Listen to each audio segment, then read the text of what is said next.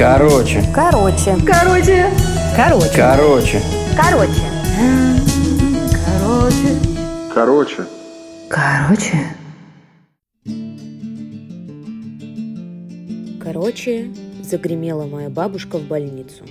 В который раз. Не подумайте, что я циничная или еще чего похуже. Просто моя бабушка стандартно раз в год с чем-нибудь лежит в больнице. В прошлом году, например, был аппендицит, который перерос в перитонит. С бабушкой такое бывает.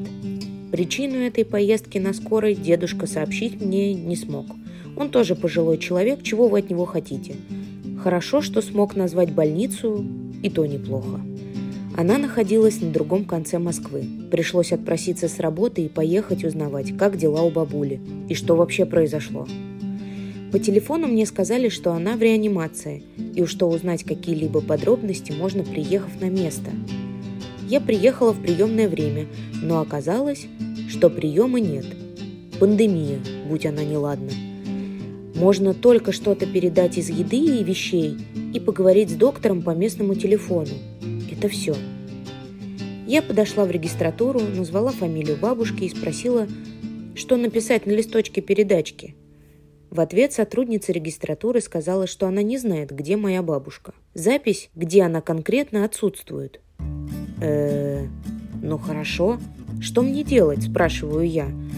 А с каким диагнозом ее забрали? Задает мне вопрос регистратура. Так я и приехала это выяснить, ответила я. Тогда нужно искать по всем реанимациям. Так, на секундочку, в больнице много отделений, и я сходила в каждое, чтобы узнать, нет ли у них пациентки с такой фамилией. Два часа я пыталась добиться от регистратуры данных, от корпусов больницы нахождения бабушки. «Такая пациентка у нас не числится», – был сухой ответ по всем телефонам. После двух часов моих скитаний я подошла в регистратуру и спросила, не числится ли моя бабушка в морге. И порядок ли у них там вообще? Или тоже ничего не найти и никого? Сотрудница регистратуры встрепенулась и сказала, что бабушка жива точно, и она поможет мне ее найти. Она тоже была возмущена положением дел и искренне хотела мне помочь. За это ей огромное спасибо. Так вот, она не дозвонилась только в последнюю по списку реанимацию. Нашла в списке сотрудников телефон охранника, и он поднялся в отделение и нашел мою бабушку. Я выдохнула, и эти два часа стресса как рукой сняло. Наконец-то пообщаюсь с врачом и узнаю, что в конце концов произошло. Я набираю на телефон нужной реанимации и слышу сухое «Алло». Говорю фамилию и начинаю задавать вопросы про диагноз, про прогнозы, состояние в целом бабушки, настроение. В ответ я получаю удивительный ответ. Я не могу распространять информацию о пациенте ни родственнику. А как я по телефону узнаю, что вы родственник? Я предложила врачу спуститься, и я тогда покажу ему свой паспорт. У меня фамилия одинаковая с бабушкой. Как несказанно повезло. Но он отказался. Пандемия. Особый протокол, если помните. О состоянии сказал то же самое, что и в регистратуре. То же, что написано у него в карточке.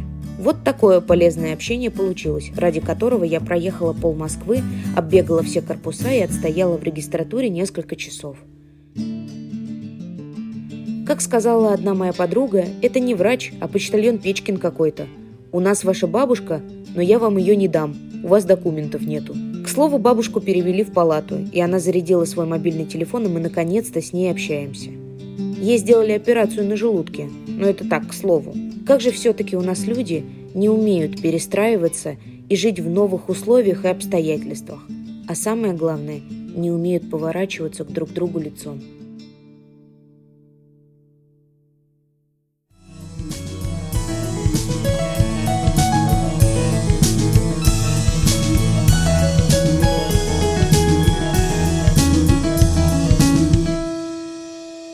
我去。